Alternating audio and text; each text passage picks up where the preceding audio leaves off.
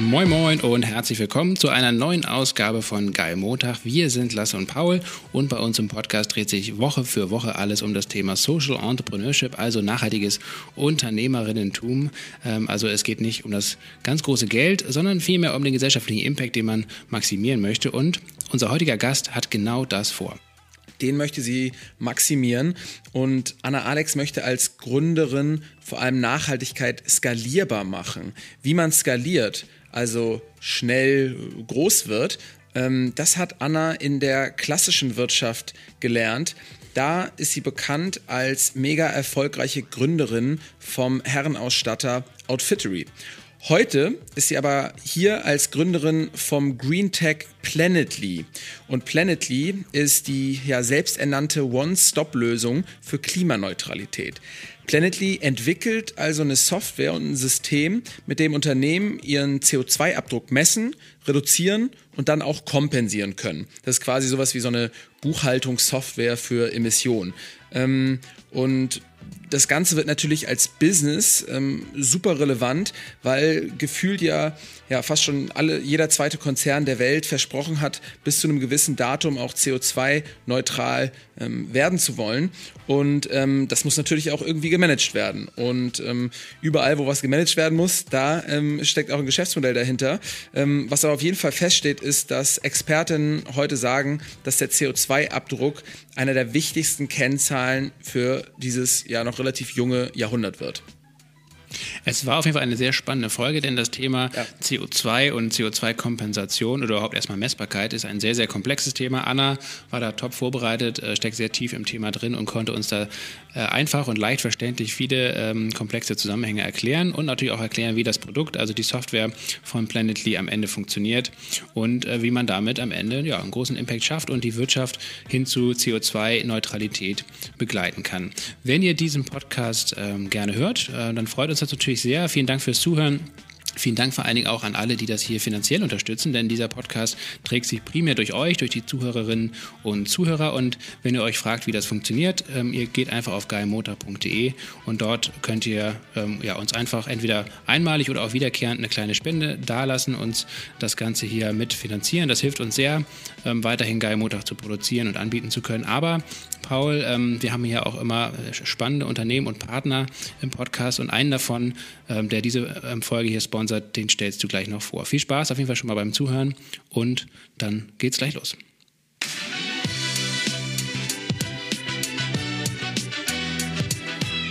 Ja, denn die Sponsoren der heutigen Folge sind Flask, eine junge Firma aus München, die herkömmliche Alltagsgegenstände, wie zum Beispiel eine olle Thermoskanne, in sinnvolle und nachhaltige Begleiter umwandelt.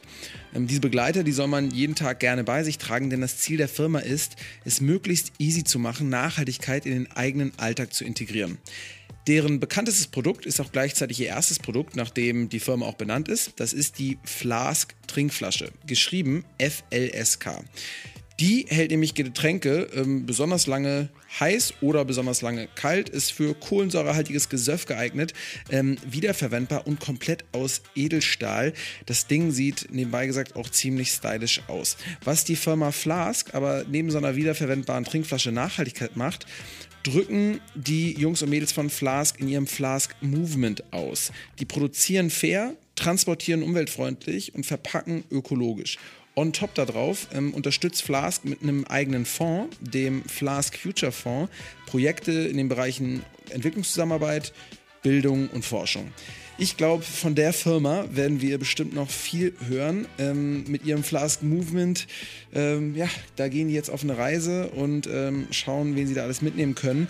Wenn ihr Bock drauf habt, da mitzumachen, beziehungsweise dabei zu sein ähm, und äh, vielleicht sowieso eine Trinkflasche braucht, dann habt ihr jetzt hier mit dem Gutscheincode Montag, alles klein geschrieben, ähm, die Möglichkeit, äh, 15 Prozent ähm, auf den äh, Kauf von eurer ersten Trinkflasche da zu bekommen. Dazu geht ihr einfach auf www.flsk.de. Vielen, vielen Dank an Flask fürs Sponsoren dieser Folge.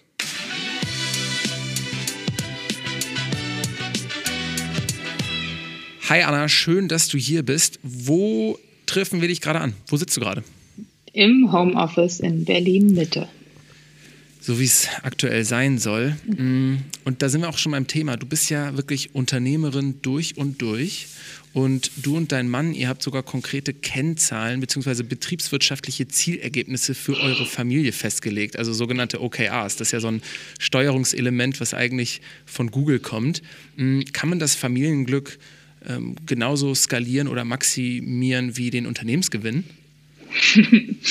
Nein, äh, das kann man natürlich nicht. Ähm, nichtsdestotrotz finde ich es ganz wichtig, mein Mann und ich beide, dass wir uns darüber im Klaren sind, was wir denn so im nächsten Jahr erreichen wollen. Und ähm, wir messen es natürlich jetzt nicht äh, wie irgendwie den Umsatz eines Unternehmens, aber ähm, der Prozess, uns über diese Ziele ähm, eins zu werden, war für uns sehr wertvoll und deswegen machen wir das jetzt schon seit vielen Jahren.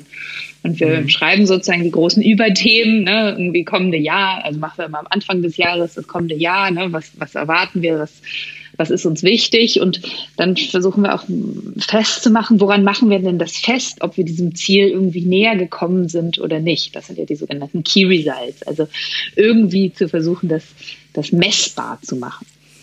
Ja, und das Messen ist kein Selbstzweck, das tut ihr, um es danach auch gegebenenfalls optimieren zu können oder damit man sich bessern kann, ne? damit man irgendwie am Ende des Jahres mal feststellt, oh, wir sind vielleicht hier nur bei 30 oder 50 Prozent unserer Ziele, vielleicht kriegen wir das nächstes Jahr besser hin. Genau, so, ne? Als ganz konkretes Beispiel mal, vielleicht ähm, äh, haben wir zum Beispiel gesagt, na, es ist uns super, also wir glauben dran, dass sowohl wir als auch unsere Kinder immer weiter lernen sollten, uns immer weiterbilden sollten.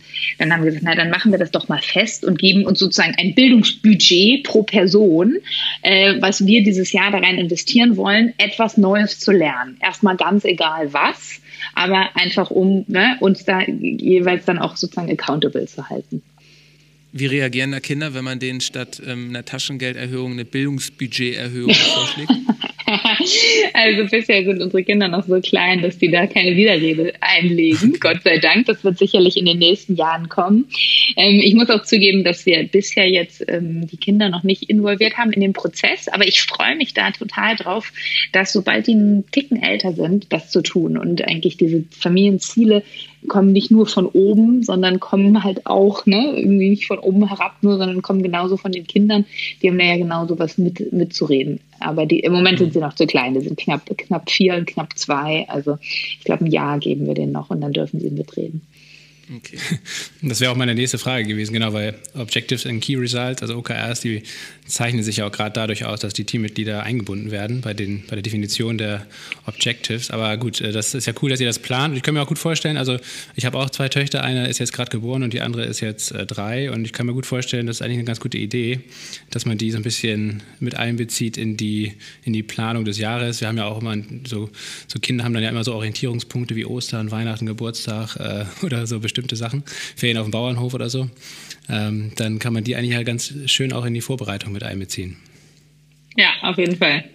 Ich finde, also das klingt ja so auf dem ersten, auf dem ersten Ton hm, noch so ein bisschen Performance-Kultur, auch wenn das wahrscheinlich dann gar nicht das, das Ziel ist, äh, was dahinter steckt. Ähm, hast du ja gerade auch schon erklärt, es geht einfach darum, dass man sich irgendwie zusammen eigentlich mal so ein paar Sachen vornimmt. Aber ähm, es ist ja auch so, dass du schon eher aus der klassisch kommerziellen, vielleicht sehr performanceorientierten Unternehmenswelt kommst. Ne? Also du warst irgendwie bei Rocket Internet, die ja sehr, sehr stark dafür stehen, dass es irgendwie um Performance geht.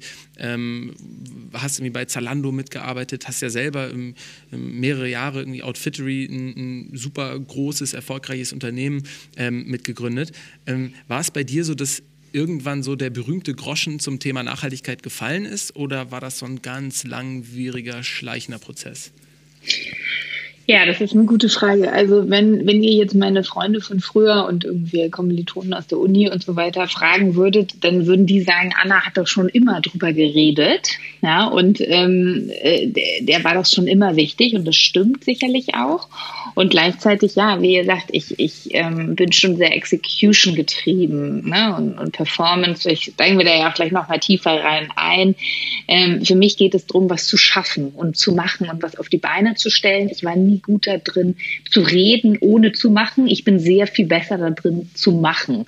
Ähm, und insofern habe ich mich, ähm, als ich dann relativ früh ähm, in der Startup-Szene gelandet bin, als das eigentlich noch ja gar kein anerkannter Karriereweg war, hier aber von Tag eins an komplett wohlgefühlt, weil ich plötzlich gemerkt habe, um mich herum sind nur Leute, denen dieses Machen so unglaublich liegt.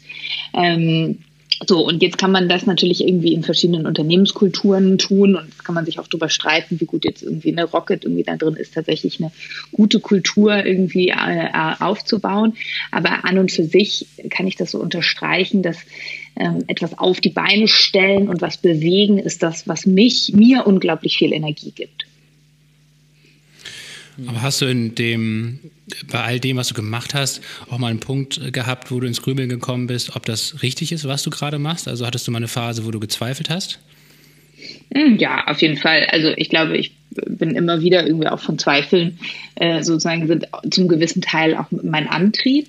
Ähm, und ähm, das hat sich sicherlich auch nochmal verstärkt, nachdem meine Kinder geboren wurden. Ähm, und hat sich aber auch, ja, sicherlich auch nochmal verstärkt, irgendwie jetzt, wenn man ganz konkret auf Planetly schaut, ähm, hatte ich mir dann ein paar Monate Auszeit genommen, noch bei Outfittery, als mein, nachdem meine erste Tochter äh, geboren wurde, um ein bisschen reisen zu gehen, ein bisschen Abstand zu kriegen. Und ich glaube, dieser Abstand, den von Zeit zu Zeit mal für ein paar Monate raus aus dem Rad, in dem man irgendwie so tagtäglich ist, mal irgendwie auch vielleicht wirklich einen Kontinent wechseln und mit ein bisschen Abstand auf die ganzen Dinge schauen, ist schon extrem wohltuend und ja, sehr, sehr, sehr, sehr gut. Du hast jetzt gerade das so ein bisschen wie eigentlich so eine inkrementelle Entwicklung bei dir beschrieben, weil du oder deine Freunde vielleicht sagen würden, dass du dich schon immer mit den Themen beschäftigt hast. Von außen betrachtet, wenn man so auf deinen Lebenslauf schaut, dann sieht das fast aber auch ein bisschen wie so ein Bruch aus, weil es vorher so, wie gesagt, so ein bisschen eher kommerziell getriebenere ähm, Unternehmungen waren und ähm, bei Planetly jetzt auch in der Außenkommunikation und einfach vom Kernthema her ähm, halt sehr, sehr stark so ein, so ein externer Sinn eine Rolle spielt. Kannst du das nachvollziehen oder sagst du auch da, nee, ähm, irgendwie dieser, dieser höhere Sinn, der war für dich auch schon, der, der schwang da überall mit? Also ich glaube, es ist erstmal sozusagen, warum habe ich das gesagt? In, in den Grundzügen ist mir das Thema Nachhaltigkeit, ähm, Tierwohl, ökologische äh, Gesundheit, irgendwie planetare Gesundheit etc.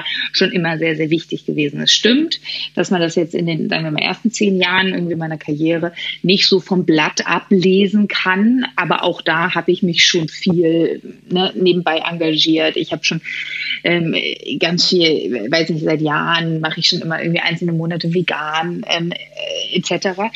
Ähm, was mir allerdings jetzt in Bezug auf Planetly ganz, ganz wichtig ist, ist, dass ähm, ich sage immer, dass Planetly ist für mich ein For-Purpose, For-Profit-Unternehmen.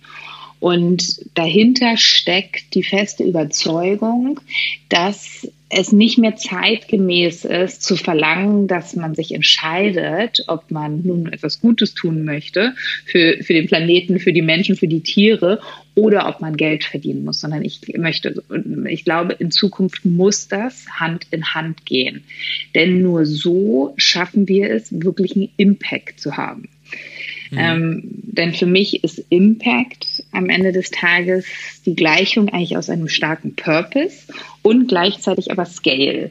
Ich kann den tollsten Purpose der ganzen Welt haben, wenn ich das Ding nicht skaliert bekomme, wenn ich das nicht groß bekomme, habe ich damit letztendlich keinen Impact.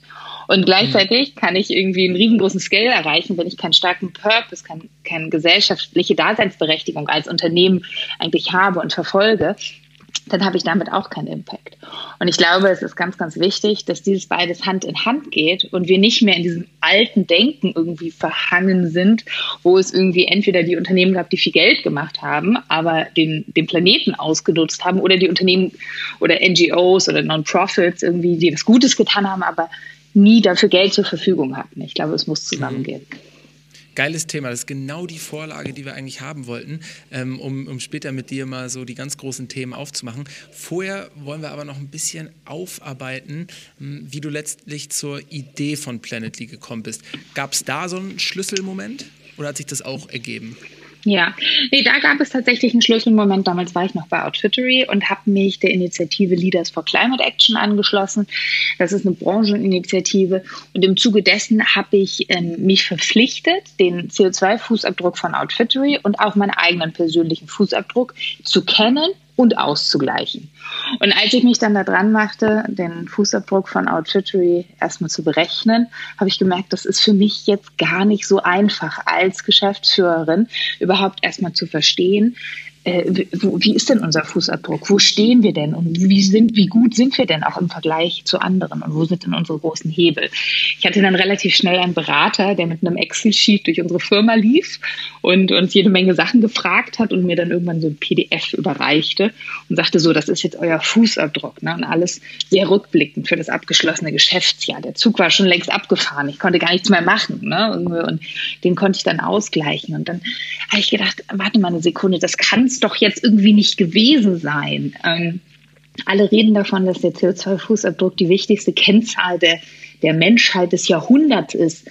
Warum nutzen wir denn dann nicht die beste Technologie, die uns zur Verfügung steht, um es Unternehmen maximal einfach zu machen, diesen Fußabdruck zu verstehen und vor allem eigentlich in Realtime zu verstehen und nicht immer nur rückblickend auf schon das abgeschlossene Geschäftsjahr.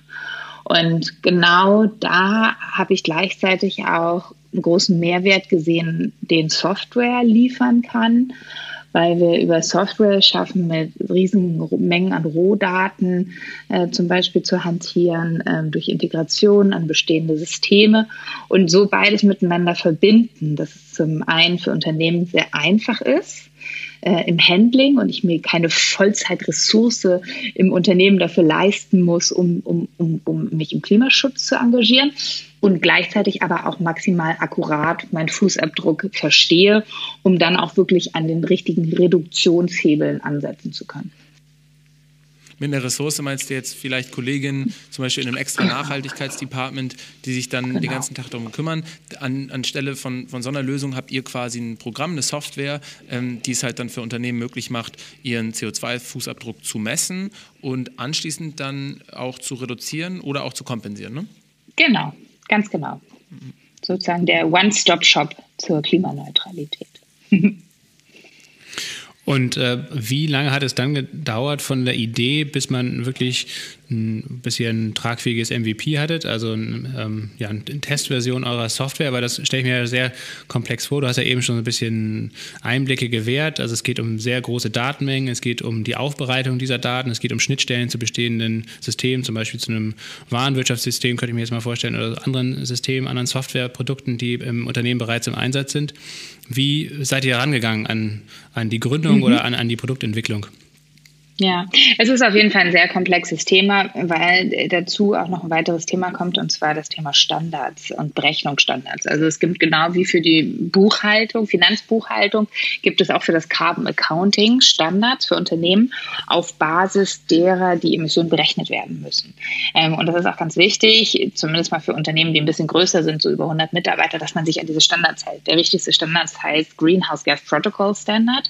Und das ist aber, der ist tatsächlich sehr komplex komplex, also mehrere hundert Seiten dick irgendwie und ganz genau angegeben etc. Ne? Welche Daten muss ich eigentlich bekommen ähm, und wem gehören eigentlich welche Emissionen? Ähm, darüber müssen sich unsere Kunden aber keine Gedanken machen. Das bereiten wir alles in der Software ähm, für sie auf. Und wie lange hat es gedauert? Also unsere Vorgehensweise war wie folgt. Wir haben gesagt, wir wollen auf keinen Fall jetzt irgendwie im stillen Kämmerlein ähm, eines, eine App entwickeln oder eine Software entwickeln, von der wir vermuten könnten, dass Unternehmen sie so haben wollten irgendwie, sondern haben gesagt, wir wollen das direkt mit unseren Pilotkunden gemeinsam entwickeln, ganz nah am Markt und an den Bedürfnissen, an den echten Bedürfnissen der Kunden.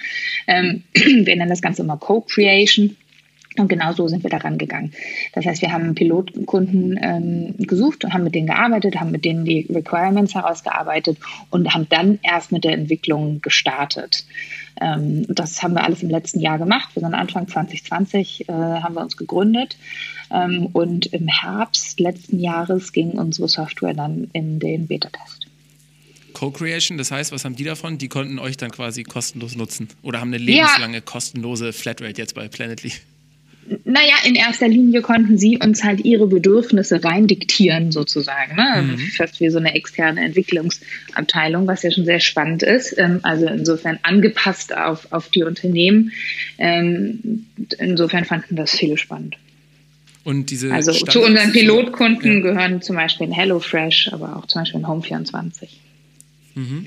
Und ähm, zu diesen Messstandards für ähm, CO2 ähm, ähm, hast du gesagt, gehören irgendwie viele Regeln, äh, 100 Seiten dicke Beschreibung. Ähm, ist das ähm, von, von nachhaltigen Ratingagenturen aufgesetzt worden oder von, von dritten Experten oder kommt das mhm. sogar von staatlicher Seite? Nee, ähm, das sind keine, ja, ich glaube, es sind so halbstaatliche Organisationen. Das ist, also der Standard ist ursprünglich in UK entstanden und ähm, wurde ursprünglich angewandt eigentlich auf die High-Emitter-Industrien, also ne, Zementproduktion, Stahlproduktion etc. Und hat sich dann irgendwann als Berechnungsstandard durchgesetzt, eigentlich für alle Industrien. Ähm, das muss man aber so ein bisschen verstehen, wenn man da so ein bisschen reinschaut ähm, in diese Standards und ist seitdem kontinuierlich weiterentwickelt worden. Ähm, also der Standard an und für sich ist schon ungefähr 30 Jahre alt, 20, 30 Jahre alt, ist aber kontinuierlich geupdatet worden und weiterentwickelt entwickelt worden. Hm. Und jetzt hast du gerade beschrieben, wie ihr die Software entwickelt habt, ähm, quasi kurz vor oder während der Gründung. Und bei euch ging es ja aber relativ schnell schon krass zur Sache. Also ihr habt ähm, relativ früh ähm, viel Geld aufgenommen, also 5 Millionen Euro. Na klar, also so eine Software zu entwickeln, kostet natürlich viel Geld.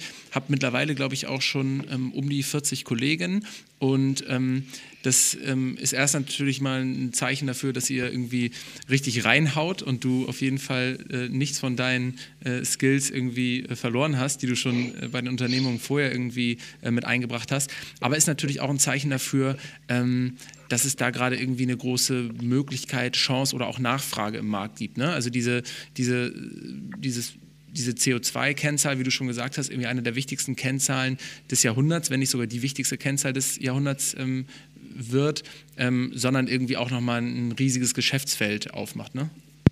Also die Nachfrage ist auf jeden Fall da. Es ist das Thema unserer Zeit. Ähm, das, ist, das ist klar. Und immer mehr Unternehmen haben auch für sich verstanden, dass sie sich ähm, bewegen wollen und warum es auch sinnvoll ist für die Unternehmen, in den Klimaschutz äh, zu, zu investieren. Also ich sage eigentlich immer so, Klimaschutz mhm. ist ein Business Case geworden und das finde ich persönlich unglaublich beruhigend, weil das am Ende des Tages bedeutet, wir sind nicht auf die intrinsischen Motivationen der GeschäftsführerInnen angewiesen in diesen Unternehmen. Ja, und dass die einfach nur aus Gutmenschen da sein, jetzt irgendwie sich im Klimaschutz engagieren, sondern es gibt auch ganz handfeste Vorteile für Unternehmen, die sich dort stark aufstellen. Und Vorteil Nummer eins, den wir sehen, ist ganz klar die Stärkung der Employer Brand und wie schaffe ich es, die besten Talente für mich zu begeistern. Dort eine Haltung Haltung zu zeigen und sich im Klimaschutz zu engagieren und das auch in die Organisation reinzutragen. Klimaschutz hat ja auch immer was mit äh, Kulturwandel zu tun, ne? oder das ganze, ganze Thema Nachhaltigkeit.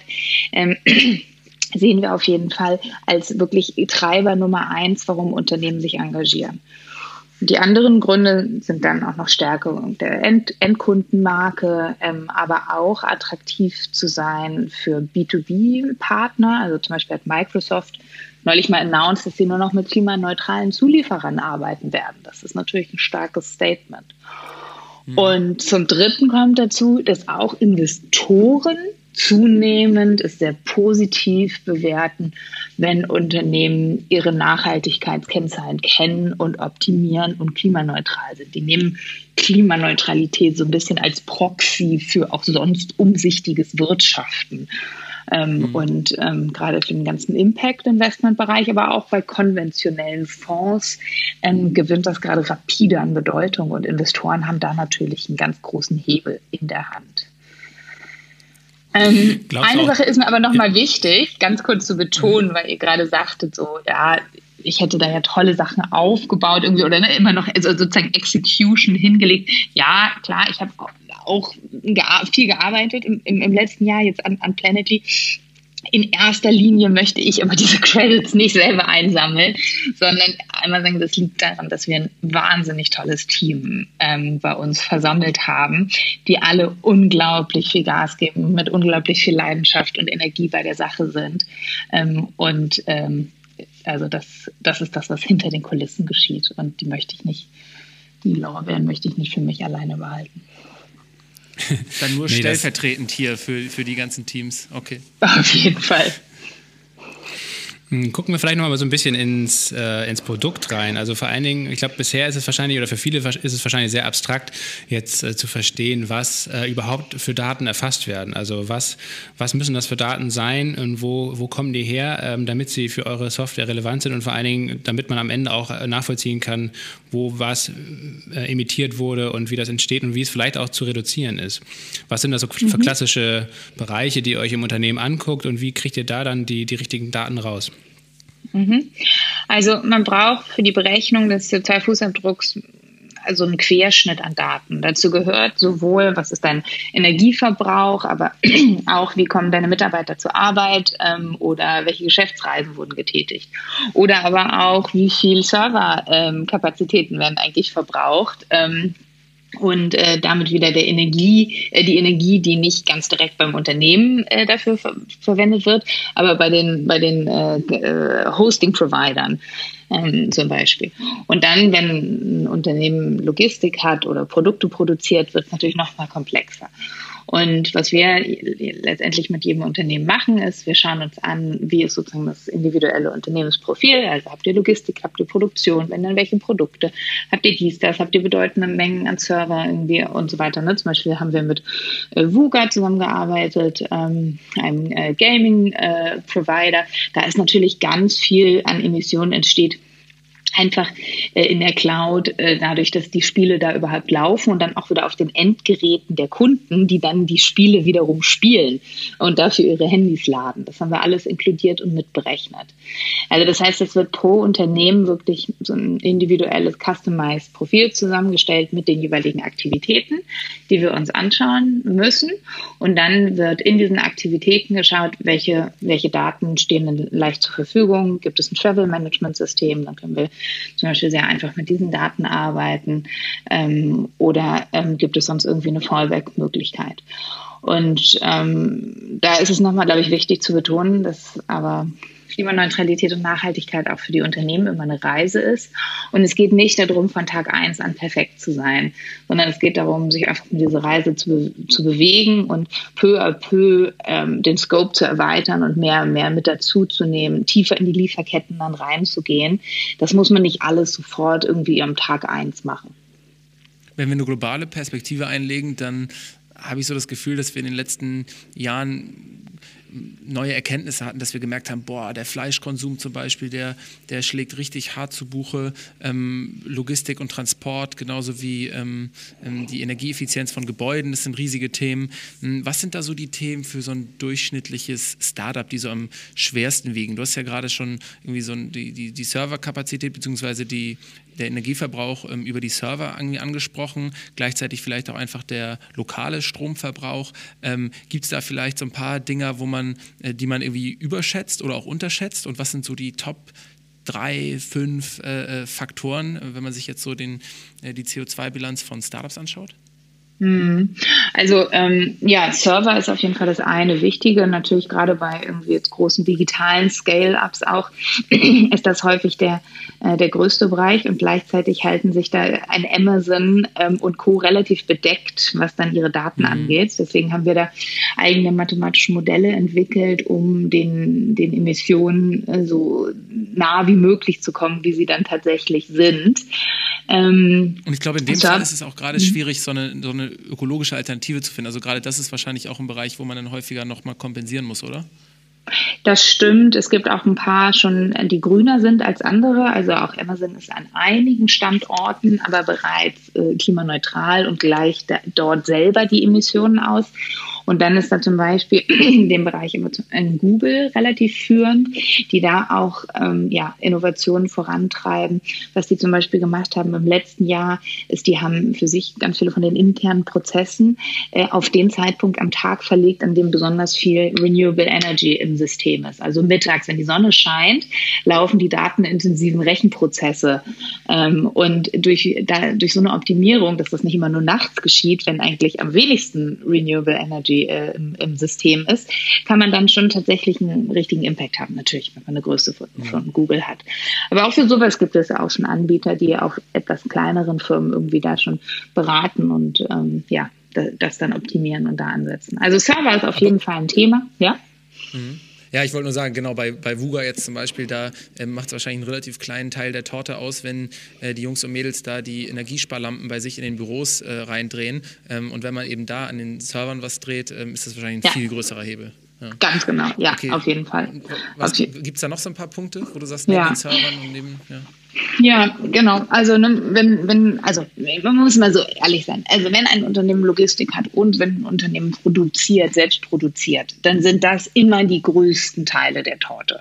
Ja, und deswegen ist uns das auch so wichtig, dass wir die auch mit abdecken oder zumindest über die Zeit mit dazu nehmen und die Unternehmen auf dieser Reise begleiten. Wenn ein Unternehmen ein reines digitales Profil hat, ähm, dann äh, sind es auf jeden Fall die Server, die ins Gewicht fallen. Dann sind es auch die Office-Emissionen, aber auch das Pendeln der, der Leute und wie kommen meine Mitarbeiter überhaupt in, ins Büro, ist definitiv auch ein Punkt. Und dann auch das ganze Thema Mitarbeiterreisen. Jetzt natürlich irgendwie so vor, vor, der, vor der Pandemie.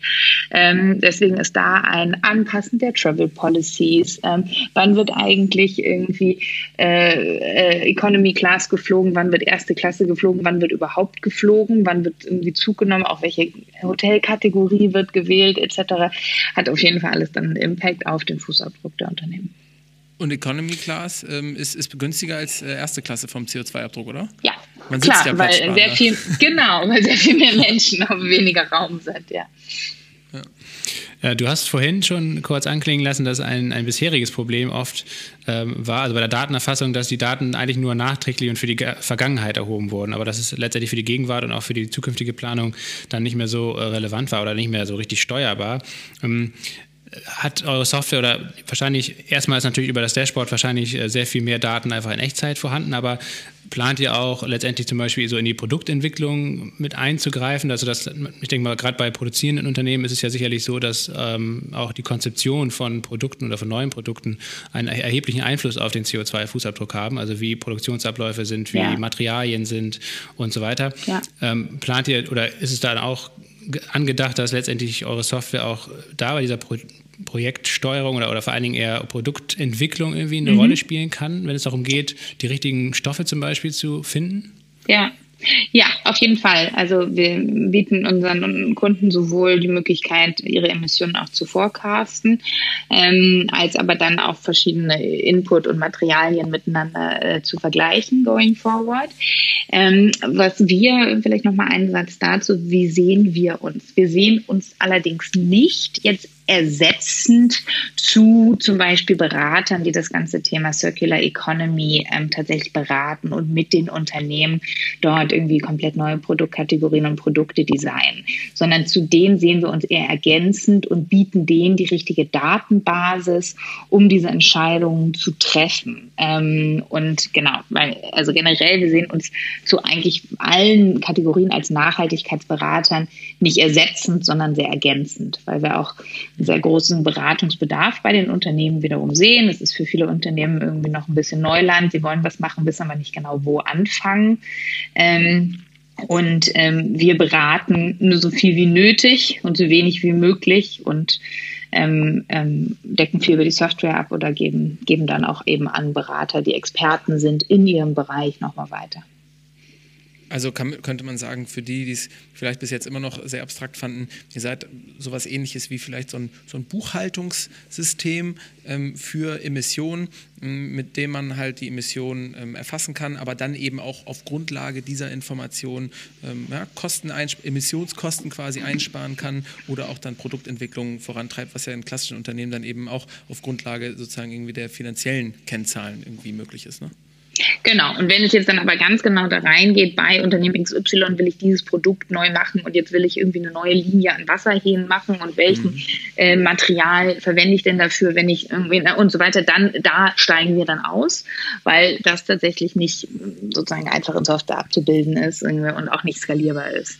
Ähm, da sehen wir uns eher, eher ergänzend, ja. Aber ihr gibt Angebote, wenn es dann um die Kompensierung geht. Ne? Also wenn es darum geht, dass man sagt, mhm. ähm, okay, wir können vielleicht an der einen oder anderen Stelle schon CO2 einsparen, dadurch, dass wir zum Beispiel jetzt hier Energiesparlampen reindrehen oder uns einen ökologischen Server suchen, ähm, gibt es vielleicht am Ende dann aber doch mal die eine oder andere Kollegin, die vielleicht pendeln muss oder die mal fliegen muss und da kommt dann die Kompensierung ins Spiel. Ne? Und ähm, da habt ihr, glaube ich, auch verschiedene Projekte, mit denen ihr zusammenarbeitet oder die ihr da vermittelt oder, oder betreibt ihr selber solche Projekte?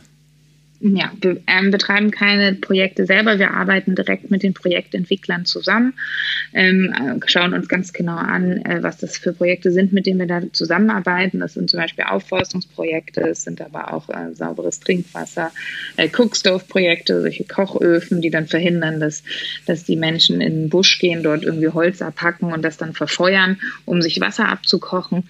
Ähm, da haben wir ein ganzes Portfolio an Projekten.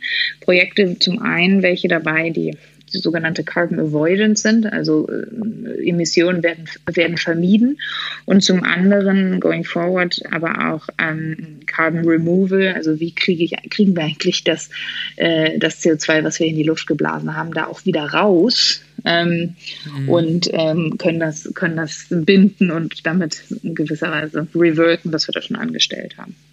Also das heißt, wenn ein Baum gepflanzt wird, ist ja für alle klar, ist das irgendwie eine neue CO2-Senke. Da wird CO2 aus der Atmosphäre gezogen. Versteht auch jeder, dass wenn eine Firma dann quasi über euch einen Baum pflanzt, sie ein bisschen was von dem CO2, was sie rausknallen, auch wieder rausziehen. Ähm, kannst du aber nochmal bei diesen Avoidance-Projekten erklären, wie das passiert? Also ähm, ne, mit dem Baum versteht man es, aber wenn jetzt Windräder durch euch gebaut werden, ähm, da müsste man ja erstmal klären, ob es ansonsten vielleicht für dieses Windrad ein Kohlekraftwerk gegeben hätte oder ob Leute ne, zum Beispiel dann Holz verbrennen würden, um an diese Energie genau. zu kommen oder ob sie ansonsten was ganz anderes machen würde.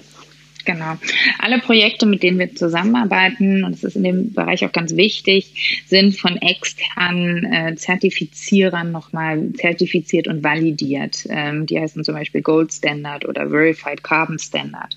Und was diese ähm, Zertifizierer machen, die schauen sich die sogenannte Zusätzlichkeit an.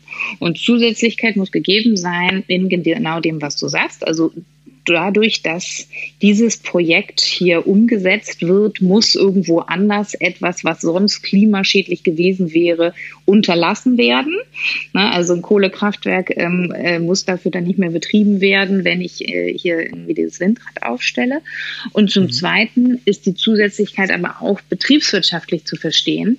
Das heißt, das Projekt dürfte nicht umgesetzt werden ähm, ohne die Hilfe der Unternehmen. Das heißt, das Projekt wäre unter, ohne die Unterstützung des Unternehmens, das ausgleicht und offsettet, nicht profitabel.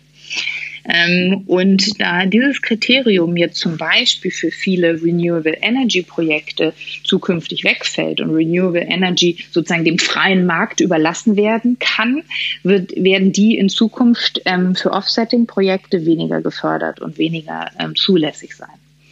Also nur noch in Ausnahmefällen. Aber das heißt, durch diese Zertifizierung kann man sich sicher sein, dass man sowohl den CO2-Einsparungseffekt tatsächlich erzielt hat, als aber auch diesen, diesem Projekt sozusagen die, die Finanzierung zur Verfügung gestellt hat, ohne die das Projekt nicht umgesetzt worden wäre. Ist eure äh, Software, also aktuell wahrscheinlich äh, primär auf CO2 ähm, aus. Ne? Also es gibt ja sicherlich auch noch andere Klimagase, meinetwegen Methan oder so, oder es gibt auch andere um, mhm. negative Umweltfaktoren, wie meinetwegen Plastikproduktion äh, und Verbrauch oder, oder äh, mhm. andere Geschichten, aber eure Software ist aktuell auf CO2 fokussiert oder soll sich das in mhm. Zukunft auch ändern?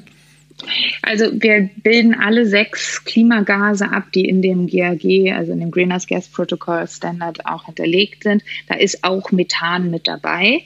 Und alle diese verschiedenen Klimagase rechnet man immer um in CO2-Äquivalente. Das ist das äh, sozusagen ja, der richtige, richtige Term äh, dafür. Man rechnet es aber immer um, damit man halt einfach eine Kennzahl hat, die greifbar ist und die dann auch vergleichbar ist. Aber zum Beispiel Methan ist 28 Mal so schädlich wie CO2. Ähm, also das ist durchaus wichtig, dass alle diese Gase ähm, auch damit betrachtet werden. Ähm, ansonsten sind wir aber momentan sehr fokussiert, das stimmt, auf tatsächlich die Klimakennzahlen und jetzt weniger momentan auf andere Nachhaltigkeitskennzahlen. Ähm, das könnte wir uns in Zukunft aber sehr gut vorstellen. Also das, das Modell oder die Software ließe sich schon auch erweitern, sagst du? Ja, ja, ja, ja. Hm. Das fand ich nämlich einen interessanten Punkt. Du hast nämlich in der Kapital geschrieben, dass du glaubst, dass es 2030 gar keine Sozialunternehmerinnen mehr brauche, weil alle Unternehmen dann genug Verantwortung für die Erde übernehmen. Ähm, hast ja vorhin auch gesagt, dass ne, du das irgendwie als positive Entwicklung siehst, dass mittlerweile wir nicht nur auf den Goodwill der einzelnen Geschäftsführerinnen ähm, vertrauen müssen, sondern dass es auch einfach schon aus, aus ne, zum Beispiel Konsumenten-Nachfragesicht ähm, mittlerweile gefordert wird, dass diese Unternehmen gewisse Standards einhalten. Ähm, aber ähm, man kann ja auch ähm, klimaneutral die Erde oder seine Wertschöpfungsketten ausbeuten, oder? Also deswegen, also da, da dachte ich so, hm, also so, so ganz haben die Sozialunternehmerinnen sich wahrscheinlich in zehn Jahren doch noch nicht überflüssig gemacht.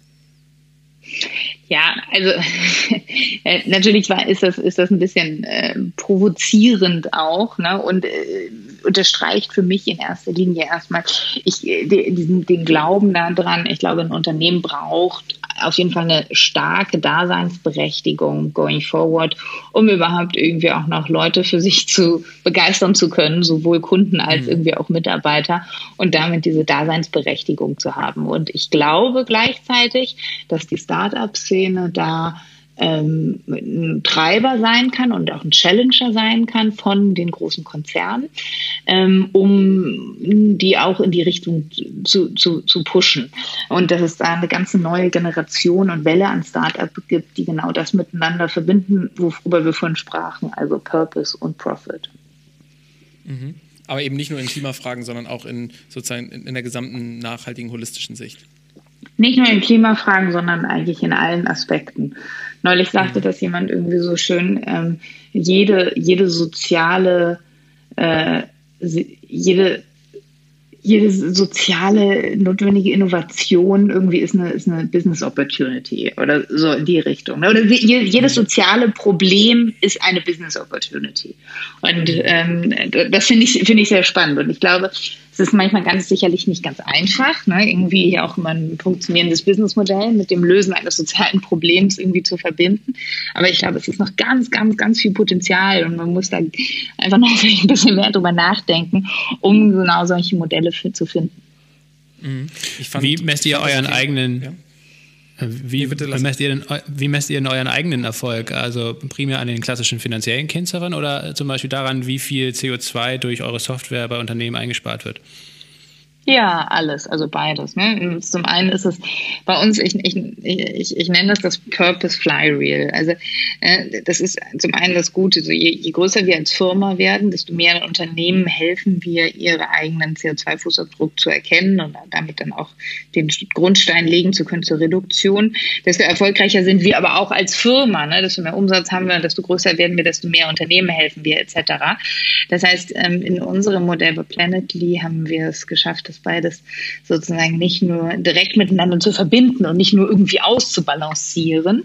Ähm, und äh, insofern ist es bei uns das Schöne, es, es würde praktisch auch fast reichen, auf unsere finanziellen Kennzahlen zu schauen, ähm, weil auch unser äh, Purpose daran mit ganz klar wächst. Aber wir schauen uns trotzdem auch zusätzlich noch unsere nicht finanziellen Kennzahlen an, also wie viel ähm, Emissionen, wie viel Tonnen CO2 sind analysiert worden durch uns, wie viel Tonnen CO2 sind reduziert worden durch uns oder angestoßen durch uns und auch wie viele sind ausgeglichen worden. Ähm, und jetzt hast du gerade ja auch damit gesagt, dass es irgendwie ähm, ähm, generell ein, einfach eine, eine, unfassbar, also bei euch ist sozusagen, er lässt sich anhand der finanziellen Kennzahlen ablesen, wie vielleicht auch euer, wie es um euren Purpose steht und um euren Impact steht, ähm, weil das einfach euer Geschäftsmodell ist. Ähm, jetzt ist es aber ja auch so, dass, ähm, wie du jetzt gerade auch schon gesagt hast, so generell das Thema irgendwie ja, wie retten wir die Welt, so plakativ gesagt, eben ja auch nicht nur vom Klima abhängt. Ne? Also wir, eine, wir, eine, wir dann eine Riesenaufgabe haben und deswegen auch wahrscheinlich diese, dieser CO2-Abdruck eine riesige Kennzahl geworden ist. Aber ich muss immer so daran denken, dass irgendwie vielleicht in den ersten ja, noch Jahren dieses Jahrtausends und auch in den, in den letzten Jahren des letzten Jahrtausends ähm, ja auch irgendwie viel Zeit teilweise, glaube ich, verspielt wurde, ähm, dadurch, dass wir uns alle erstmal mit so ja, dem ganz klassischen Greenwashing beruhigt haben. Ne? Und mm. ähm, ich habe so ein bisschen das Gefühl, dass mm. manchmal dadurch, dass man sich jetzt m, hm, zu stark auf, auf sozusagen auch nur wieder eine Kennzahl beruht ähm, mm. und beruft und vielleicht sozusagen ja gleich schon Riesenunternehmen wie EasyJet oder ähm, ja, die, die Lufthansa oder meinetwegen Microsoft sagen, ja, bis 2050 sind wir klimaneutral, ähm, dass wir alle vielleicht dann wieder ein bisschen zu schnell beruhigt sind und ähm, uns sozusagen diese ganzen anderen Faktoren nicht mehr anschauen. Vor allem, weil ja auch irgendwie die, die Art und Weise der Kompensierung teilweise ja wirklich noch von, ähm, das eine Unternehmen gibt 10 Cent für irgendwo einen Baum mhm. aus, der vielleicht nach drei ja. Jahren gar nicht mehr steht, bis hin zu ja. ja. wirklich so Projekten, die ihr auch dann anbietet, wo wirklich auch ähm, Regenwald vor der Abholzung geschützt wird. Deswegen habe ich manchmal so die Vermutung, dass es vielleicht nicht nur die wichtigste Kennzahl wird, sondern eventuell aber auch ein ziemlich großes Feigenblatt werden könnte, auf das wir uns so ein bisschen versteifen und uns dann schon wieder Zeit wegrennt bei einem Thema, was halt unfassbar zeitkritisch ist. Ja, stimme ich dir vollkommen zu. Es gibt auf jeden Fall sehr große Qualitätsunterschiede ähm, da drin. Deswegen ist es ganz wichtig, dass man sich genau anschaut, was steckt denn dahinter? Ist das alles tatsächlich standardisiert und auch extern zertifiziert? Wir arbeiten da zum Beispiel mit dem TÜV zusammen, ähm, die auch die Klimaneutralität von unseren Kunden dann nochmal zusätzlich zertifizieren. Ähm, persönlich äh, schaue ich äh, zusätzlich, ne, also wenn man sich so also fragt, woran erkenne ich eigentlich Greenwashing versus ist, woran erkenne ich eigentlich ehrliche Ambitionen von Unternehmen, ähm, schaue ich mir immer an, äh, was sagen die Unternehmen auch ganz klar zum Thema Reduktion. Ne? Weil das muss einfach allen ganz, ganz klar sein. Wir können jetzt nicht einfach nur unsere Emissionen einmal ausgleichen und danach geht es weiter mit Business as usual, sondern nur ähm, wir müssen unsere Emissionen reduzieren und zwar drastisch über die nächsten, über die nächsten Jahre. Ähm, und ähm, sicherlich auch eine gewisse adverse Selektion. Die Unternehmen, die mit uns arbeiten, haben ein sehr großes Interesse daran, tatsächlich nicht nur ihre Emissionen einmal so ne, in dem, in dem PDF-Report rückblickend irgendwie einmal zu bekommen und schön abgehackt, abgehakt für ein Jahr muss ich jetzt nicht mehr drüber nachdenken, ne, sondern die haben tatsächlich ein großes Interesse daran, ähm, ihre Emissionen auch richtig richtig zu managen und richtig in der Tiefe zu mhm. verstehen ähm, und darauf basierend dann auch die Reduktionshebel ähm, zu identifizieren. Aber darauf würde ich, also das wäre mein Tipp, ne? darauf, darauf würde ich immer achten. Ne? Also was sagen, mhm. was, äh, wie viel Transparenz gibt ein Unternehmen zu, auf welchen Standards wurde das berechnet, wie hoch ist mein Fußabdruck und welche ähm, Reduktionsziele kommuniziert das Unternehmen aber auch, weil das ist dann letztendlich das, wo wir die Unternehmen auch dann accountable halten können in den nächsten Jahren. Das ist, finde ich, ein richtig wichtiger Tipp, dass du sagst, man muss gleichzeitig auf die Reduktion schauen und dann eben auch auf diese Standards. Das heißt, wenn jetzt irgendwo eine große Pressemitteilung steht, äh, EasyJet ist bis 2030 äh, klimaneutral, dann kann man nochmal genau hinschauen und da wirklich schauen, okay, klimaneutral nach welchen oder wessen Standards eigentlich, ja? Richtig verstanden? Genau. Ja, ganz genau. Okay. Ja. Und ähm, hast du mal so darüber nachgedacht, dass, also das ist ja sehr auf so, so, ein, so ein Bill Gates hat, wie hieß es bei Bill Gates, effektiver Altruismus, also wirklich zu berechnen, wie kann ich denn jetzt mit einem investierten Euro ähm, den, den größten Impact haben. Ähm, ihr seid ja auch sozusagen dann sehr stark an, an dieser genauen Erfassung vom, vom, vom Impact ähm, interessiert. Was sind die effizientesten Maßnahmen?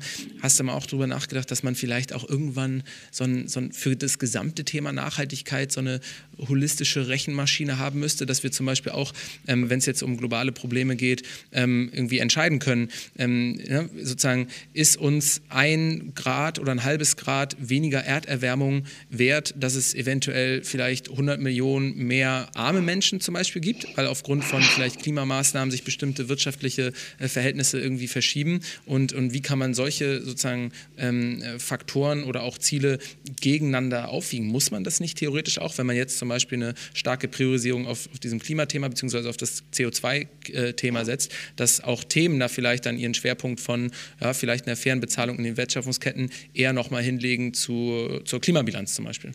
Hm, ja, also ich glaube, da, da, sprichst du gerade irgendwie so von mir so einen Traum aus, irgendwie, den ich schon seit vielen, vielen Jahren hege. Und ich glaube, ähm, viele, viele Menschen, ne? also vielleicht zum Hintergrund, ich bin sowohl Volkswirtin als auch Soziologin ähm, und sozusagen die Welt einmal in Daten abzubilden und in ihrer Gänze und Komplexität zu erfassen, um sich dann anzuschauen, was passiert denn, wenn ich an diesem Faktor, an dieser Schraube drehe. Ja, ist, glaube ich, der Traum ähm, von vielen, ähm, so aber leider noch keinem gelungen. Aber du aber hast vollkommen recht, natürlich, so es hängt alles auch miteinander zusammen. Ne? Aber was hältst du zum Beispiel von so einem Ansatz wie der Gemeinwohlbilanz von Christian Felber? Ich, ich weiß nicht, äh, ob du das, äh, ob du das, dieses Modell kennst, aber das ähm, entwickelt er seit glaub, knapp zehn Jahren oder so, wo es wirklich darum geht, ein Unternehmen ganzheitlich, vor allen Dingen eben auch nicht nur nach der ökologischen Nachhaltigkeit zu beurteilen, sondern auch nach sozialen Aspekten und äh, anderen Aspekten. Und äh, er verfolgt ja eigentlich sogar das Ziel oder die Initiative verfolgt das Ziel, eben die, die Finanzbilanz eigentlich zur Nebenbilanz zu machen eines Unternehmens, die Gemeinwohlbilanz zur Hauptbilanz und danach auch das Steuersystem zum Beispiel auszurichten. Also Unternehmen, die mhm. eine, besonders viel zur Gemein, zum Gemeinwohl beitragen in verschiedenen Facetten, dass die eben auch steuerlich besser gestellt werden. Ist das etwas, was du dir auch als Unternehmerin zum Beispiel gut vorstellen kannst oder unterstützenswert finden würdest? Absolut. Also das ist ja so dieses Thema Triple Bottom Line. Ich finde das, ähm, ich finde das einen sehr, sehr guten Ansatz. Ähm, ich bin aber Realistin genug, um zu sagen, das ist in der Theorie und vielleicht auch tatsächlich bei einigen wenigen Unternehmen irgendwie vielleicht schon in der Umsetzung realistisch. Und dann schaue ich gleichzeitig darauf, wie viele Jahre uns dann noch verbleiben in der Klimakrise. Und das sind nicht mehr als sieben Jahre, um da wirklich bedeutend das Ruder rumzureißen. Und dann merke ich, äh, darauf können wir nicht warten, bis sich das das tatsächlich in der breiten Masse durchgesetzt hat und umgesetzt hat. Aber umgekehrt. Aber ich finde es vom, vom Prinzip her sehr unterstützenswert.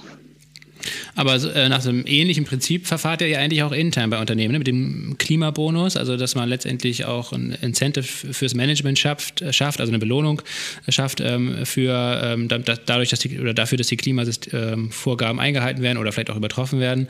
Und wenn man sich das als Vorbild nimmt, vielleicht kannst du auch gleich nochmal darauf eingehen und das nochmal erklären, wie das mhm. intern bei Unternehmen funktionieren ja. kann. Aber wenn man das letztendlich als Blaupause nimmt, um das aufs größere Level zu heben, nämlich auf Unternehmen, also auf die makroökonomische Perspektive zum Beispiel mit Unternehmen und und äh, dem politischen Rahmen, dann wäre das ja zumindest auch etwas, was vielleicht funktionieren könnte, auch kombiniert mit der ökologischen Steuerreform oder ähnlichen Aspekten. Absolut. Und da wird auch ganz viel geschehen in den nächsten Jahren. Also es wird viel geschehen, zum einen, was die, die äh, Reporting-Pflichten von Unternehmen angeht, also und auch auf ökologischen und sozialen äh, KPIs zum Staat hin. Und das dann, wenn das dann auch noch staatlich incentiviert wird, dann ist es super. Also durch Steuer, irgendwie Erlässe etc. Ähm, da wird auf jeden Fall viel passieren. Leider malen die Mühlen der Politik äh, auch langsam, aber da sind wir auch zum Beispiel jetzt vom Planet aus mit dem BMWI irgendwie im Gespräch, ne, genau um darüber also meine Hoffnungen sind hoch, dass sich da tatsächlich in der nächsten Legislaturperiode hoffentlich echt was tut. Ähm, das zum einen und zum zweiten, ähm, wie kann ich denn jetzt individuelle Incentives daran knüpfen, ob die Manager innen äh, die Reduktionsziele zum Beispiel einhalten. Ich glaube, das ist ein ganz, ganz wichtiger Aspekt, ähm, um es wirklich ja, ja ins individuelle Incentive-System zu holen und damit dann auch tatsächlich, dass dann auch tatsächlich was geschieht. Und wie das funktioniert, ist das Unternehmen ähm, ähm, so eine Art, ähm, also das, das nennt sich Internal Carbon Pricing ähm, einführen. Das heißt, ähm, auch ohne, dass es jetzt irgendwie staatlich verordnet ist, gibst du als Unternehmen jeder Tonne CO2, die du ausstößt, ähm, einen Preis. Und ähm, dann gibt es ein Budget pro Abteilung, den die Abteilung dann für, dafür ausgeben kann. Und dieses Budget wird dann kontinuierlich reduziert und an die Erfüllung dieser Reduktions ähm, äh, werden dann auch äh, die, andere, die finanziellen Boni der Manager gekoppelt, genau wie die ja auch an die Erfüllung von Umsatzzielen oder Profitabilitätszielen gekoppelt sind. Hm.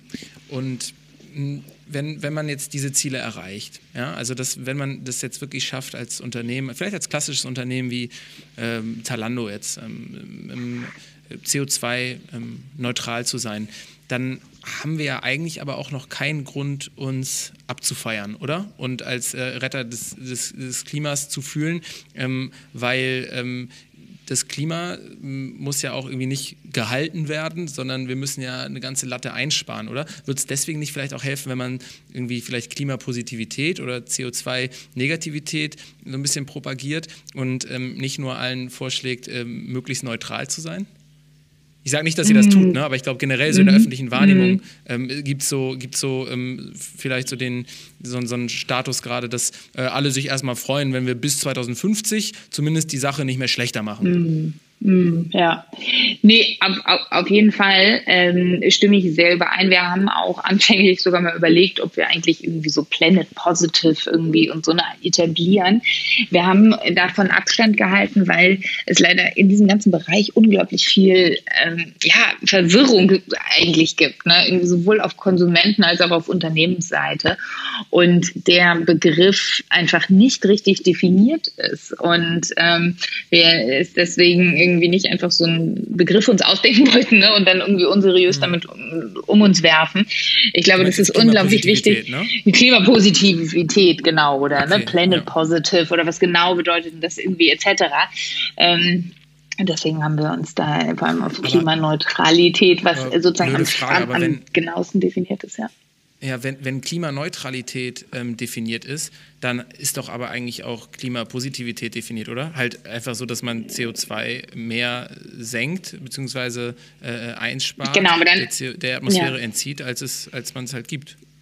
Genau, dann ist wieder die Frage, dass du ob du es halt in Zukunft überhaupt noch über Avoidance-Projekte, also über die Vermeidung von CO2 erreichen kannst, oder ob man das in Zukunft vielleicht nur durch das Removal, also wieder das CO2 mhm. rausholen. Und in, ich bin ziemlich überzeugt davon, dass es jetzt in eine Richtung geht, also in mehrere Organisationen, die jetzt in, äh, in, in, in eine Richtung denken, ähm, ne, dass man zum einen, also zum Beispiel die Science-Based Targets Initiative, das ist eine Organisation, die aggregieren sozusagen alle Reduktionsziele von großen Unternehmen und stellen zum einen sicher, dass es reicht und dass, dass diese Ziele, diese Reduktionsziele, die sie sich gesetzt haben, auch wissenschaftlich basiert sind. Und mhm. ähm, die denken perspektivisch in eine Richtung, ähm, also wie kann ich als Unternehmen meine Emissionen reduzieren und das, was ich nicht reduzieren kann weiter, das muss ich dann durch Carbon Removal tatsächlich aus der Atmosphäre holen. Und dann bist du tatsächlich komplett neutralisiert. Und dann könntest du noch einen Schritt weitergehen und dann jede weitere Tonne, die du dann noch zusätzlich rausholst, ist dann sozusagen positiv. Und das bräuchten wir ehrlicherweise, oder? So müssten eigentlich die meisten Unternehmen ähm, genau. ticken, und in so eine Richtung, Genau, genau. Und in so eine Richtung wird es sich sicherlich auch bewegen.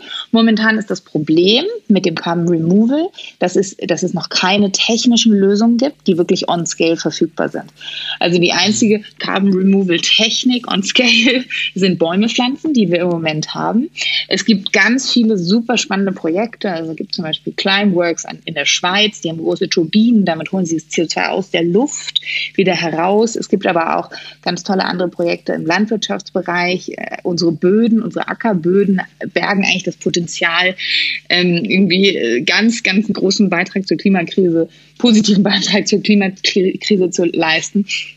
Weil wenn wir von der konventionellen Landwirtschaft äh, auf regenerative Landwirtschaft umstellen würden, dann könnten unsere Böden sehr, sehr viel CO2 wiederum speichern und der Atmosphäre entziehen. Ähm, äh, genau, ne? also sprich going forward, ich bin total gespannt, was sich da alles in den nächsten Jahren entwickeln wird. Sobald da irgendwas verfügbar ist, nehmen wir das auch bei uns in das Portfolio mit auf. Momentan ist es leider noch nicht cool. so, dass es wirklich was da gibt, was ja. wirklich uns Geld verfügbar ist. Ja. Aber wenn du dem zustimmst, dann ähm, würdest du vielleicht auch sagen, dass ähm, es definitiv für alle Konsumentinnen und, und ähm, Arbeitnehmerinnen ein bisschen komplizierter wird, oder? Weil ich glaube, wenn, wenn du heutzutage oder vielleicht vor zwei Jahren ein Unternehmen hattest, was sagt, ja, wir sind irgendwie schon ähm, klimapositiv oder zumindest klimaneutral, dann war das meistens ja ein Indikator davon, dass das wirklich so ein ähm, bisschen progressivere Unternehmen sind. Ähm, wenn jetzt ne, gefühlt, gefühlt alle Unternehmen versprechen, zumindest bis 2030 oder 2050 ähm, klimaneutral zu sein, ähm, dann, dann gibt es ja danach sozusagen jetzt eine, äh, eine, nächste, eine nächste Tiefe, ne? weil, man, weil es dann nicht nur reicht zu schauen, ja, sind die irgendwie klimaneutral, sondern ne, ähm, mit welchen Projekten machen die das, ähm, warum wollen die vielleicht noch nicht klimapositiv sein und ähm, was betrifft sozusagen ihre anderen Wertschöpfungsketten. Also es wird alles ein bisschen auch differenzierter, oder? Das stimmt. Ich habe eigentlich nur noch eine letzte Frage, die so ein bisschen auf der, der Meta-Ebene liegt hier. Aber das, äh, du bist ja auch ähm, Volkswirtschaftlerin, Anna, und dementsprechend ist das vielleicht auch eine Frage, die, die dich interessiert. Ähm, ähm, was bisher ja fehlt, ist eigentlich wissenschaftlicher Beleg dafür, dass sich Emissionen von Wirtschaftswachstum entkoppeln lassen. Also wir haben ja zwar hier in den Industrieländern äh, oft äh, ähm, Emissionsreduktion von 30, 40 Prozent, äh, aber das ähm, ist eigentlich letztendlich ein Trugschluss, weil viel Emission auch abgewandert ist, zum Beispiel nach China oder in andere Länder, wo dann jetzt äh, emissionsstarke oder Emission oder verschmutzungsintensive ähm, Industrien halt einfach äh, weggegangen sind und, und nicht mehr hier in Deutschland meinetwegen vorhanden sind. Und es fehlt bisher der Beleg, äh, dass es wirklich gelingen kann, Wirtschaftswachstum global von den Emissions Zielen äh, oder von den CO2-Emissionen zu entkoppeln. Und das wiederum führt unweigerlich irgendwann zur Frage, ob wir nicht doch äh, den Kapitalismus umstellen müssen oder, oder wegkommen müssen vom Wirtschaftswachstum.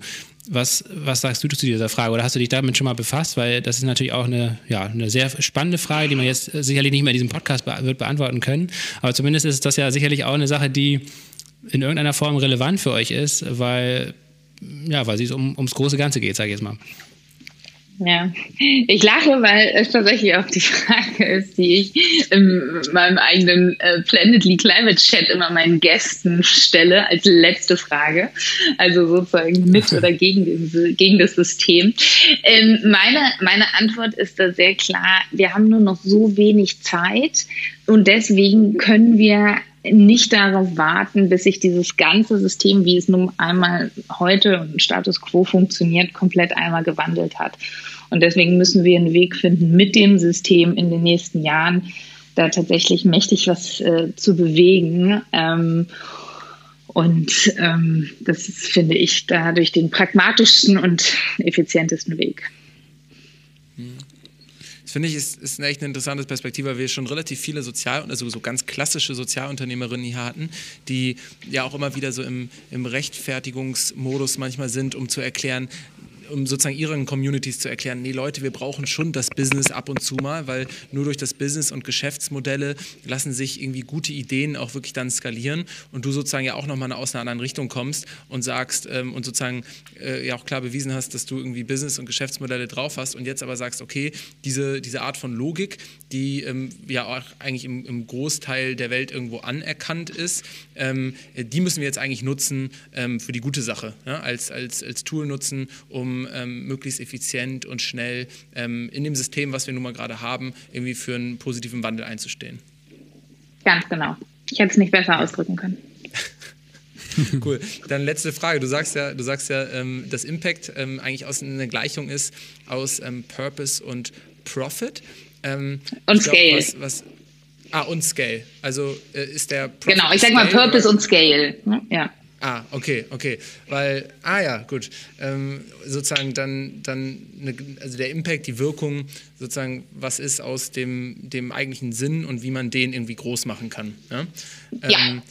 Jetzt hast du mich ein bisschen abgebracht, weil ich wollte so auf den Profit hinaus, ähm, weil du vorhin eben einen Profit sagtest und ich da nochmal wissen wollte, ähm, meinst du damit sozusagen, dass es auch nachhaltig wichtig sein wird, in Zukunft wichtig sein wird, dass ähm, vielleicht auch Green Tech-Unternehmen wirklich eine Rendite abwerfen ähm, an zum Beispiel Investoren ähm, und wir ansonsten sozusagen zu wenig Kapital irgendwie in diesem Bereich bekommen? Oder findest du auch solche Modelle wie zum Beispiel das Verantwortungseigentum, also so rund um die Purpose-Stiftung interessant, wo man eigentlich sagt, ja, ähm, es gibt sozusagen einen Deckungsbeitrag, aber der wird eigentlich immer wieder nur ins Unternehmen reinvestiert. Also sprichst du da quasi mhm. so von dem, von dem alten Profit noch, ja. ähm, den du dann nutzen möchtest, oder eher sozusagen schon von, der, von eher so einer Deckungsbeitragsversion, die dann ins Unternehmen reinvestiert wird? Ja, also ich spreche sozusagen von, von, dem, von dem alten Profit. Wir haben uns auch das, die Purpose Stiftung angeschaut. Ich kenne ähm, auch da die Initiatoren und haben uns das auch überlegt, ob das für uns eine mögliche Geschäftsform oder eine Gesellschaftsform sein könnte und haben uns dagegen entschieden, ähm, weil, ich, weil es tatsächlich einfach de facto für Investoren nicht attraktiv ist und ähm, ich aber gleichzeitig weiß, dass wenn wir eine tolle Software ähm, bauen wollen, brauchen wir auch die besten Leute, die diese bauen. Und wenn wir ähm, viele Unternehmen über die nächsten Jahre erreichen wollen und dabei begleiten wollen, in Klimaneutralität zu kommen, brauchen wir auch Geld dafür, um diese Leute gut zu bezahlen. Ähm, und äh, deswegen war für uns von Anfang an klar, wir wollen mit Investorengeldern arbeiten und die Gesellschaftsform ist einfach für Investoren nicht, zumindest nicht gleichwertig attraktiv, um da wirklich Geld reinzustecken. Ähm, mhm. Natürlich auch im Moment, ne, das muss man auch ganz klar sagen, wir machen jetzt ja keine Profite als Planetly. Wir sind ein ein Jahr altes Start-up. Ähm, alles, was wir irgendwie an Umsatz machen, äh, wird natürlich reinvestiert. Und ähm, auch Venture Capitalists sind ja nicht davon darauf aus, dass Unternehmen irgendwann Profite machen, sondern ähm, kriegen ja ihr Geld erst, wenn das Unternehmen dann irgendwann verkauft wird.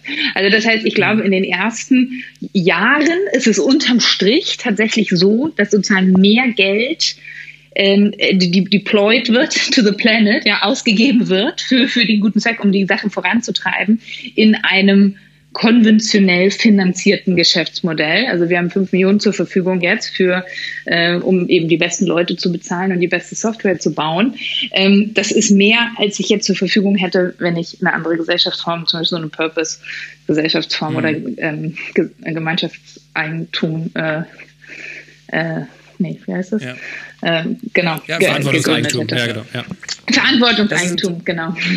Ja, das ist super interessant, weil ähm, wir ja auch die Oatly ähm, Deutschland-Geschäftsführer hier im Podcast hatten, die sich ja auch so ein bisschen rechtfertigen mussten oder auch wollten, ähm, nachdem sie ähm, ähm, äh, Blackstone als ähm, Investor mit, mit reingenommen haben ins Unternehmen. Und ich finde, also wir haben ja auch so ein bisschen das Resümee gezogen, eine Schwarz-Weiß-Malerei hilft uns da auf jeden Fall nicht weiter. Es ist wahrscheinlich wichtig, dass wir Unternehmerinnen haben, die klassische Investoren davon überzeugen wollen, wo ja auch noch das Geld liegt. Der, der mit Abstand größte ja. Teil des Geldes liegt, eben in nachhaltige Lösungen zu investieren. Und genauso brauchen wir aber wahrscheinlich auch so die ultra progressiven äh, Vorreiterinnen, die wirklich sagen, nee, hier ist die Grenze und wir wollen nur sozusagen mit, mit reinen Impact-Fonds zusammenzuarbeiten.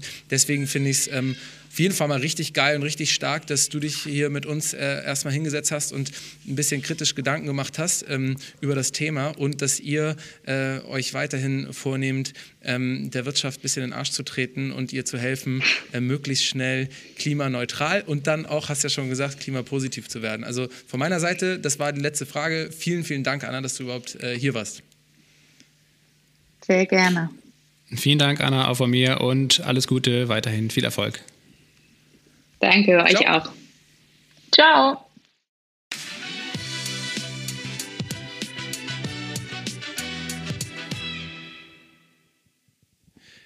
Ja, Lasse, was nehmen wir mit? War ein spannendes Gespräch und ähm, hat einem auf jeden Fall nochmal gezeigt, hm, wie wichtig eigentlich so das Thema Nachhaltigkeit auch für die großen klassischen Unternehmen sein wird und ähm, dass das letzten Endes dann ein richtiges Asset ist, auch für große börsennotierte Unternehmen, ähm, wenn sie es dann schaffen, wirklich schwarz auf weiß ihre CO2-Neutralität ähm, ja, ähm, erstmal geschafft zu haben oder bestätigt zu bekommen. Ja, beziehungsweise erstmal den ersten Schritt zu gehen und überhaupt nach, nachvollziehbar zu machen, was denn überhaupt an Emissionen entsteht. Ähm, also an CO2-Emissionen, an anderen Treibhausgasen, aber vielleicht auch an Müll, an generell Umwelteinflüssen, vielleicht auch ähm, zu einem späteren Zeitpunkt an sozialen, negativen oder auch positiven Einflüssen. Ähm, das ist, glaube ich, alles sehr, sehr relevant. Äh, es gibt ja auch viele ähm, Möglichkeiten schon oder Modelle, ähm, wie die Gemeinwohlbilanz zum Beispiel, die wir ja auch kurz besprochen haben, ähm, wie man das eben abbildbar macht.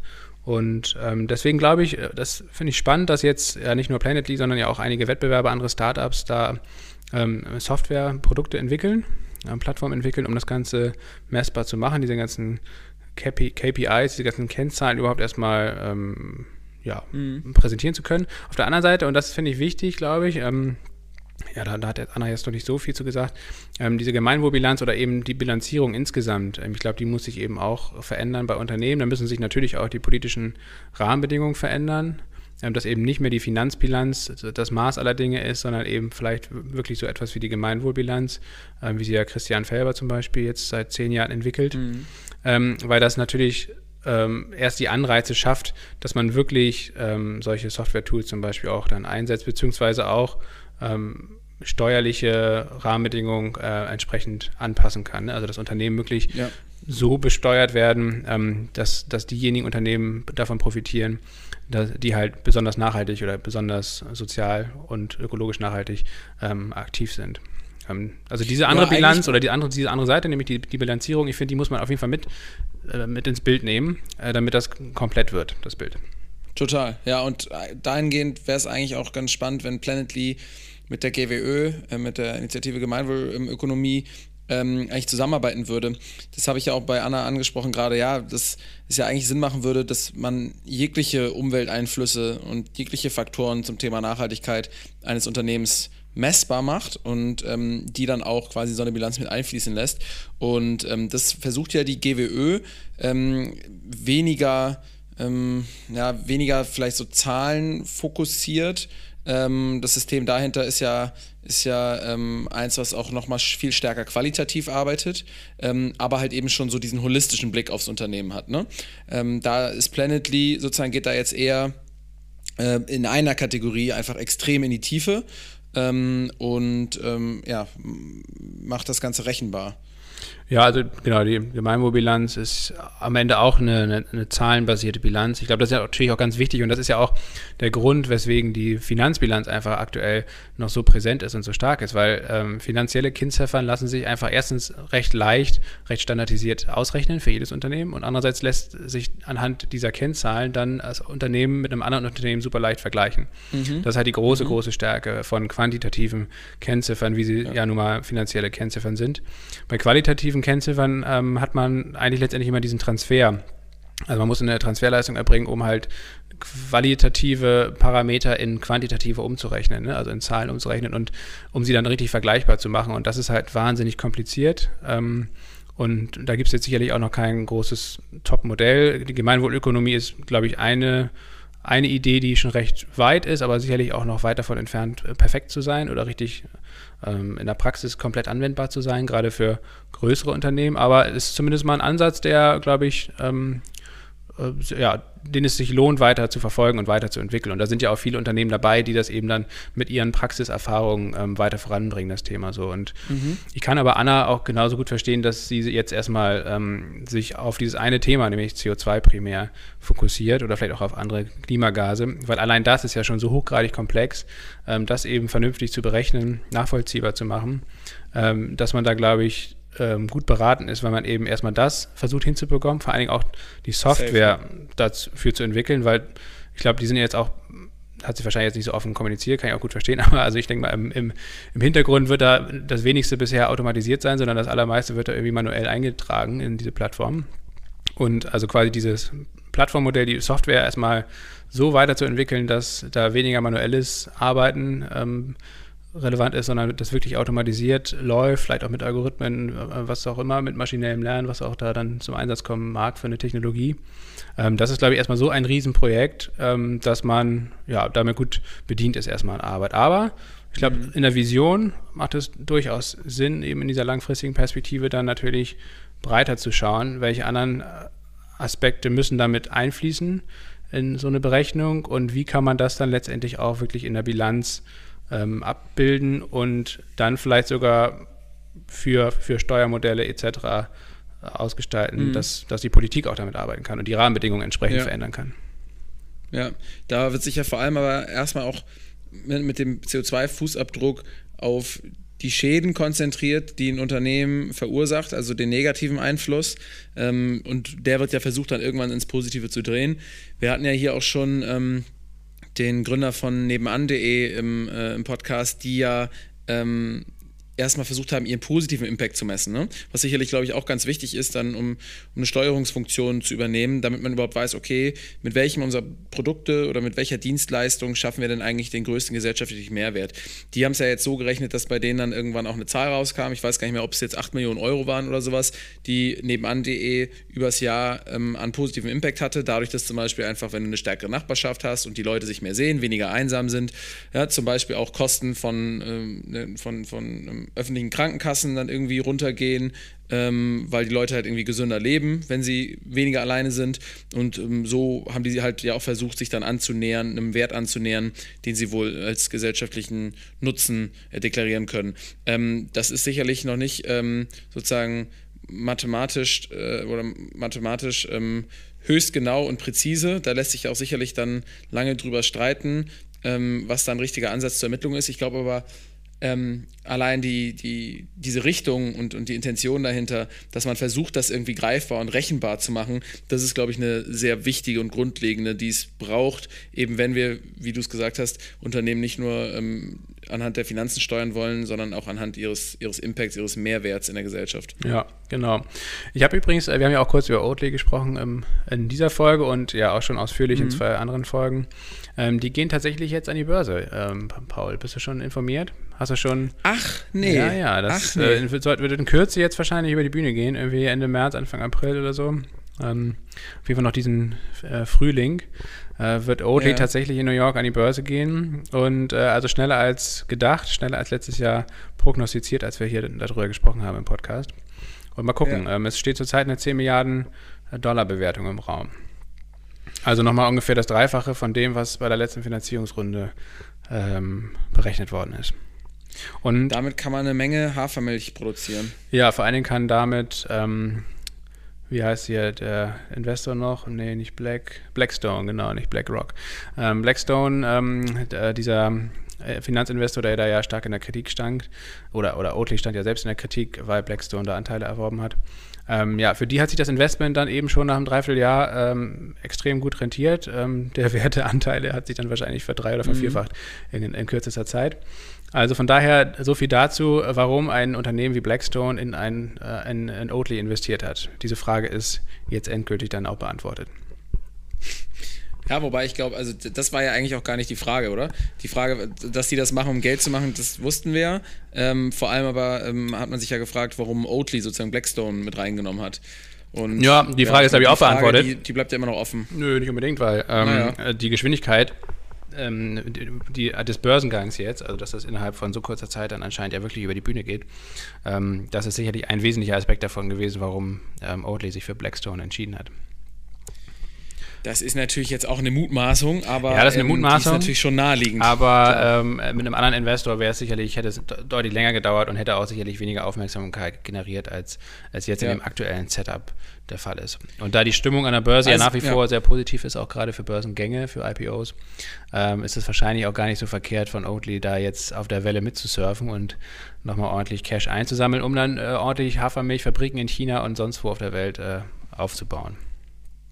Ja, das wollte ich nur als kleinen Nachtrag hier. Bleibt spannend. Ja, nee, reinhauen. aber wichtig, hast du recht. Und das ist, passt ja auch wunderschön zur Folge, weil wir ja heute wirklich über die Skalierung von Nachhaltigkeit gesprochen haben und auch, ähm, wie man da hinkommt. Ja? Ähm, Planetly ist ja auch ähm, jetzt ein, ein, Green Tech, was ähm, ja auch relativ stark äh, eine, eine, Brücke schlägt ähm, zwischen der eher klassischeren Businesswelt und, ähm, sage ich jetzt mal, dem, dem Sozialunternehmerinnentum. Und deswegen passt es ja auch einfach sehr gut so. Ja. Ja, genau. Also ja, Planetly würde ich jetzt nicht als Sozialunternehmen bezeichnen, aber zumindest auf jeden Fall als Unternehmen, das ein genau. nachhaltiges Produkt äh, im Angebot hat und da versucht eben die, die Großen dieser Wirtschaftswelt ähm, in Richtung Nachhaltigkeit mal so ein bisschen zu stupsen. Mal gucken, wir ja. bleiben da weiter am Ball. Ich fand es auf jeden Fall echt ähm, spannend, damit mit Anna zu sprechen.